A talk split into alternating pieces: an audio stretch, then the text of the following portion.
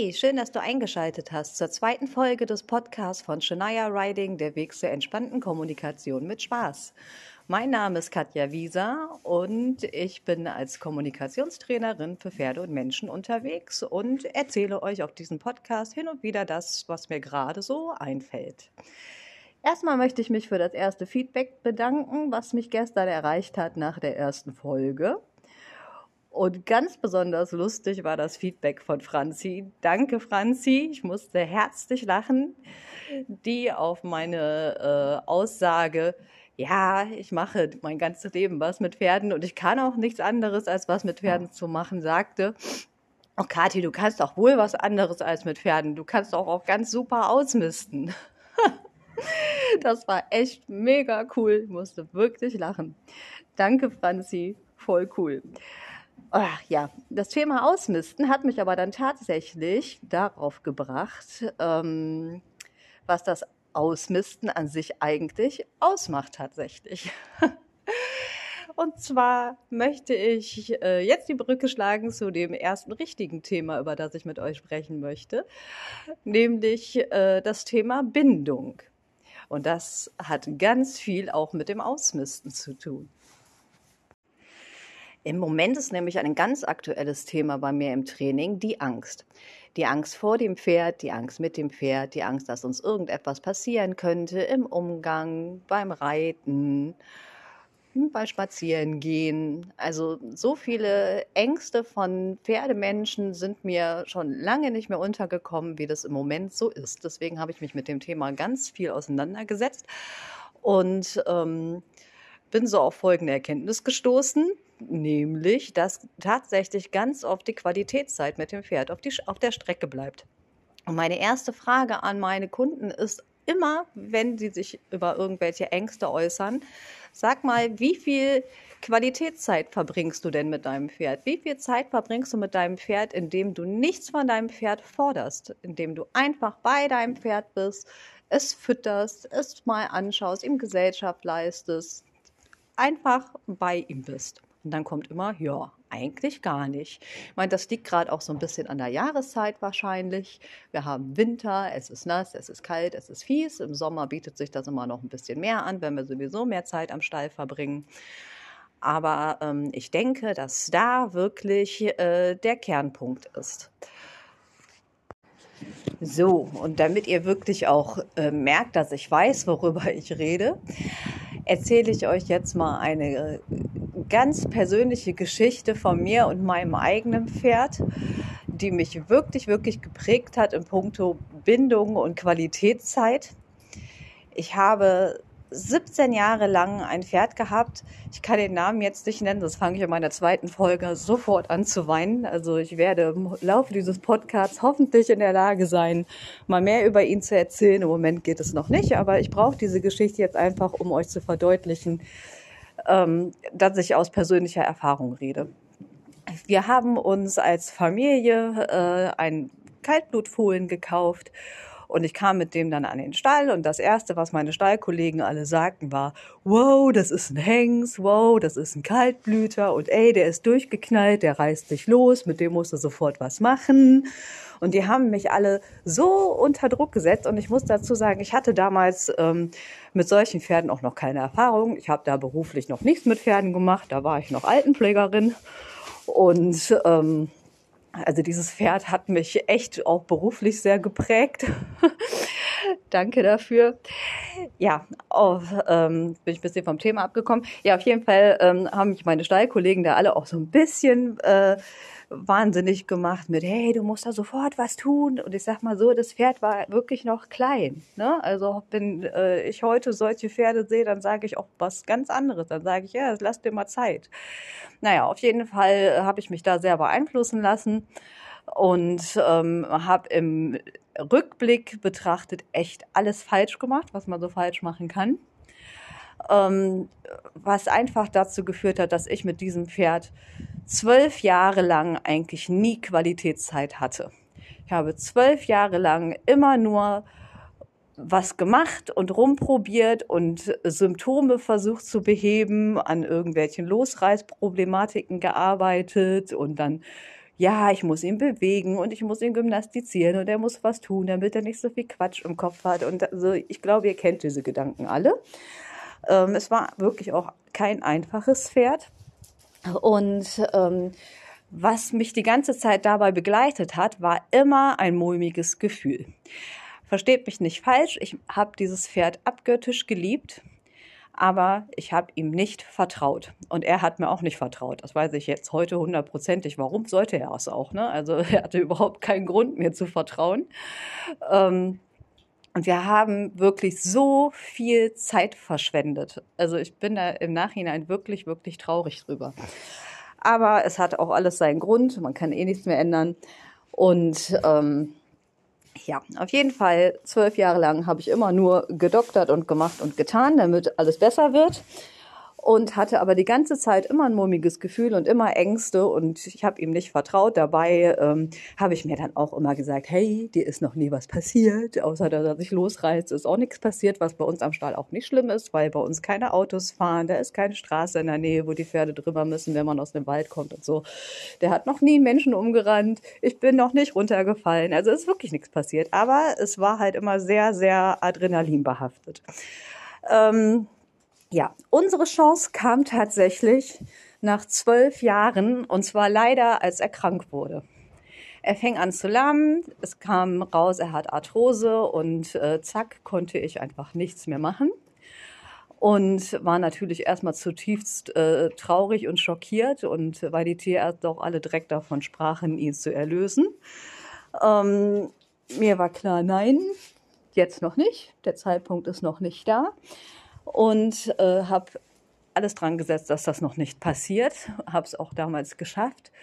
Ähm, ja, auf jeden Fall war das unsere Chance, weil ich konnte ab diesem Zeitpunkt nicht mehr viel mit ihm machen und habe ab sofort nur noch Zeit mit ihm verbracht, ohne was zu fordern. Das heißt, wir haben einfach rumgehangen, ich habe ihn gefüttert, ich habe ihn gekrault, ich habe auf der Weide bei ihm gesessen, auf dem Paddock, ich war im Stall bei ihm. Also ich habe ganz, ganz viel Qualitätszeit mit ihm verbracht. Und das hat uns dermaßen nah zusammengebracht, dass wir die letzten fünf Jahre, die wir noch hatten, so eine krass intensive Beziehung hatten. Das kann ich euch überhaupt nicht in Worte fassen. Und ähm, wie gesagt, rückblickend betrachtet waren es einfach zwölf echt, ähm, echt verschwendete Jahre, wo ich mir ganz viele Ängste hätte ersparen können, wenn ich einfach im Vorfeld einfach nur anspruchslose Zeit mit ihm verbracht hätte. In den ersten Jahren, anstatt direkt was mit ihm zu machen.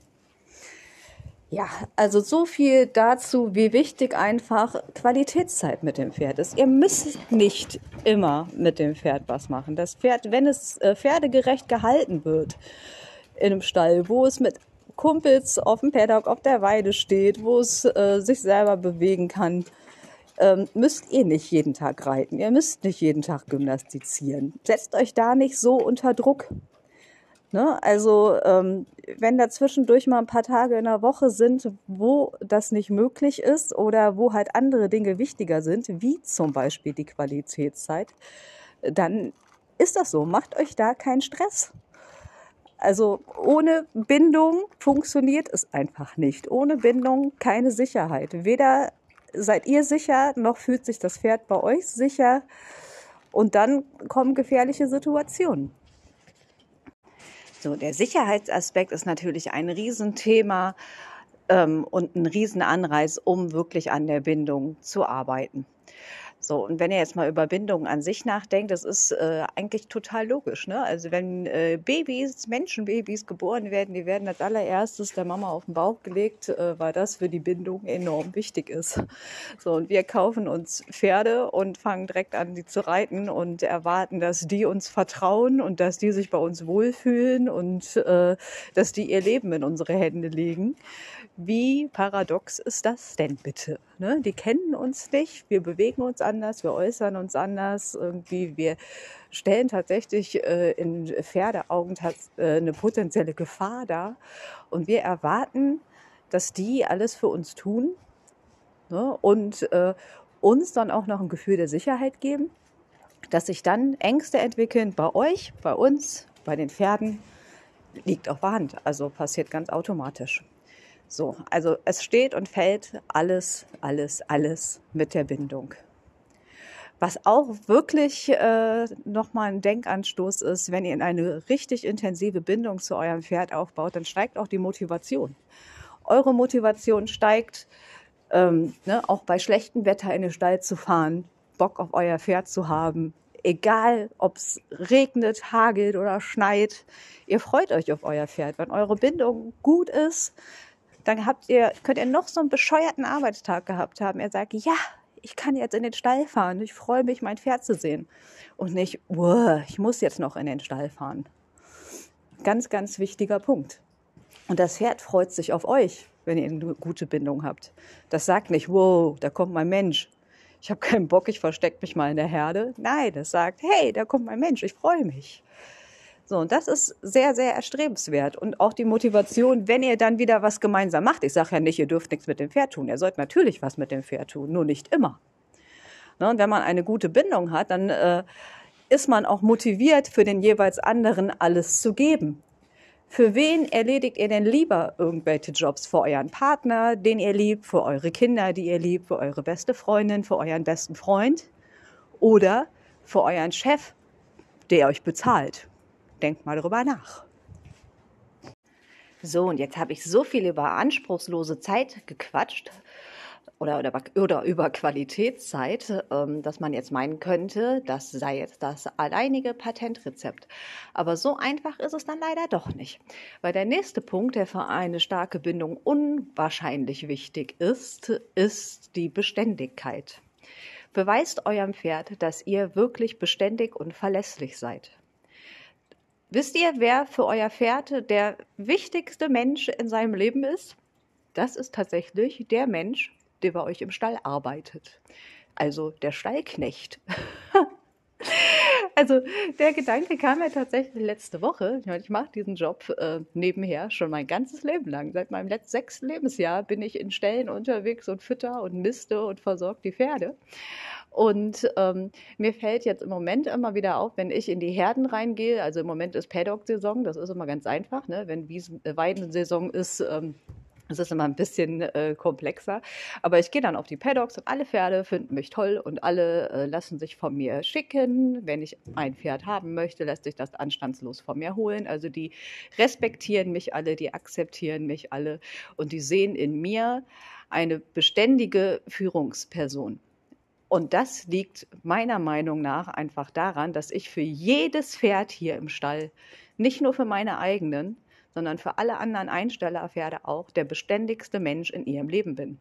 Ich bin diejenige, die jeden Morgen um halb fünf in den Stall kommt, die füttert, die anzieht, die guckt, ob alles in Ordnung ist, die die Pferde wieder rauslässt. Ne? Also, ähm, und das finde ich tatsächlich ein bisschen schade, weil ich habe hier zu manchen Pferden im Stall eine bessere Bindung als die Besitzer. Das kann ja irgendwie nicht richtig sein.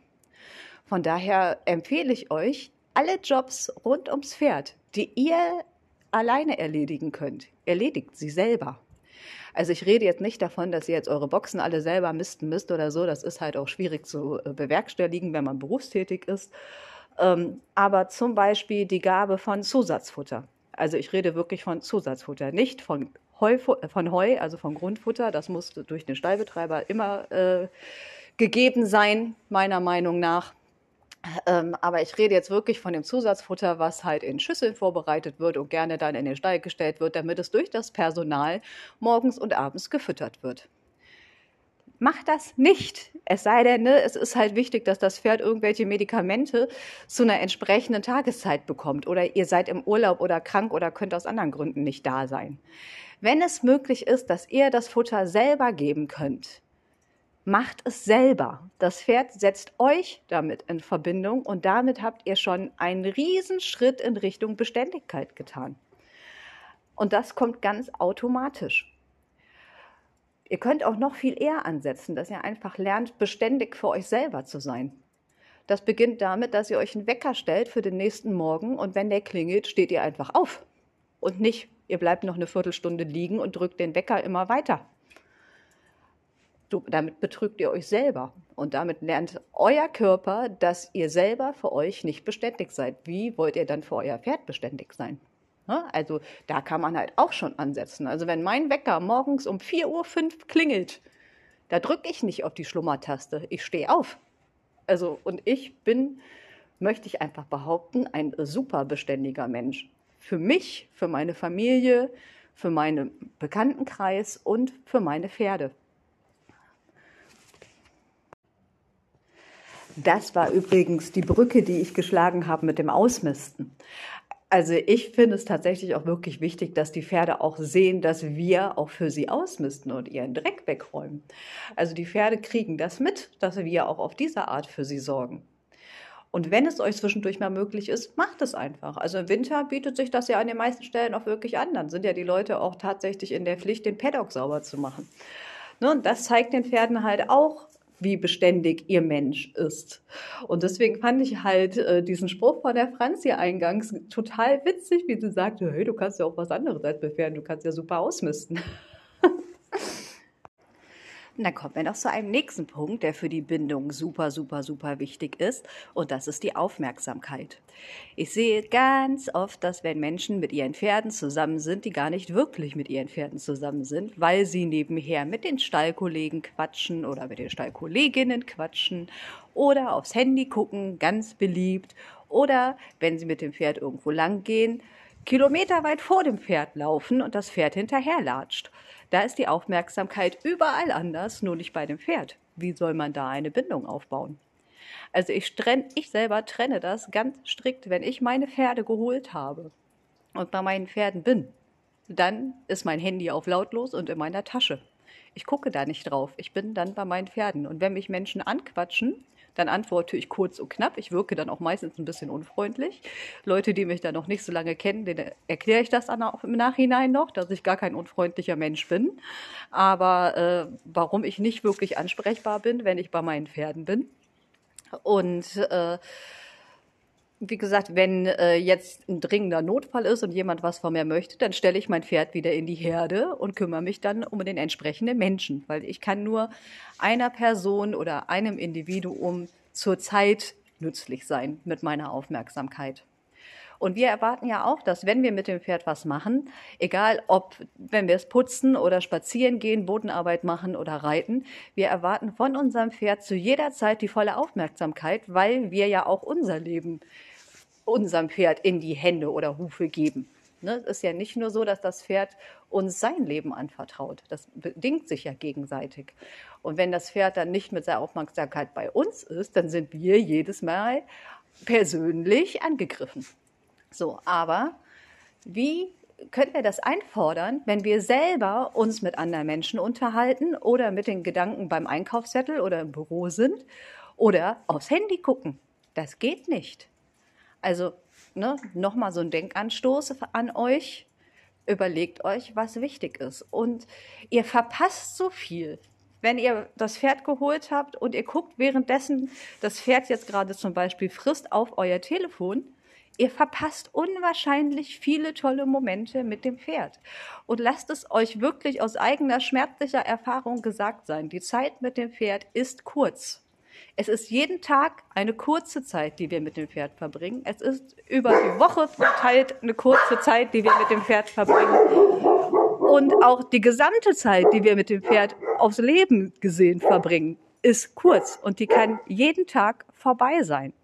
Ihr ärgert euch über vertane Chancen, vertane Möglichkeiten, weil ihr mit eurer Aufmerksamkeit woanders wart und nicht bei eurem Pferd.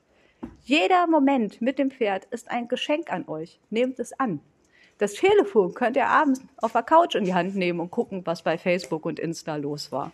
So wichtig ist das alles nicht. WhatsApp-Nachrichten sind nicht so wichtig. Die können später gelesen werden. Alles, was wichtig ist, ne, kann man über einen Klingelton markieren. Die Leute, die euch wirklich erreichen müssen, die können euch anrufen bestimmte Personen, für die ich jederzeit erreichbar sein möchte, weil die zu meiner Familie gehören und ich da wirklich benachrichtigt sein will, wenn denen etwas passiert oder wenn da was Dringendes anliegt.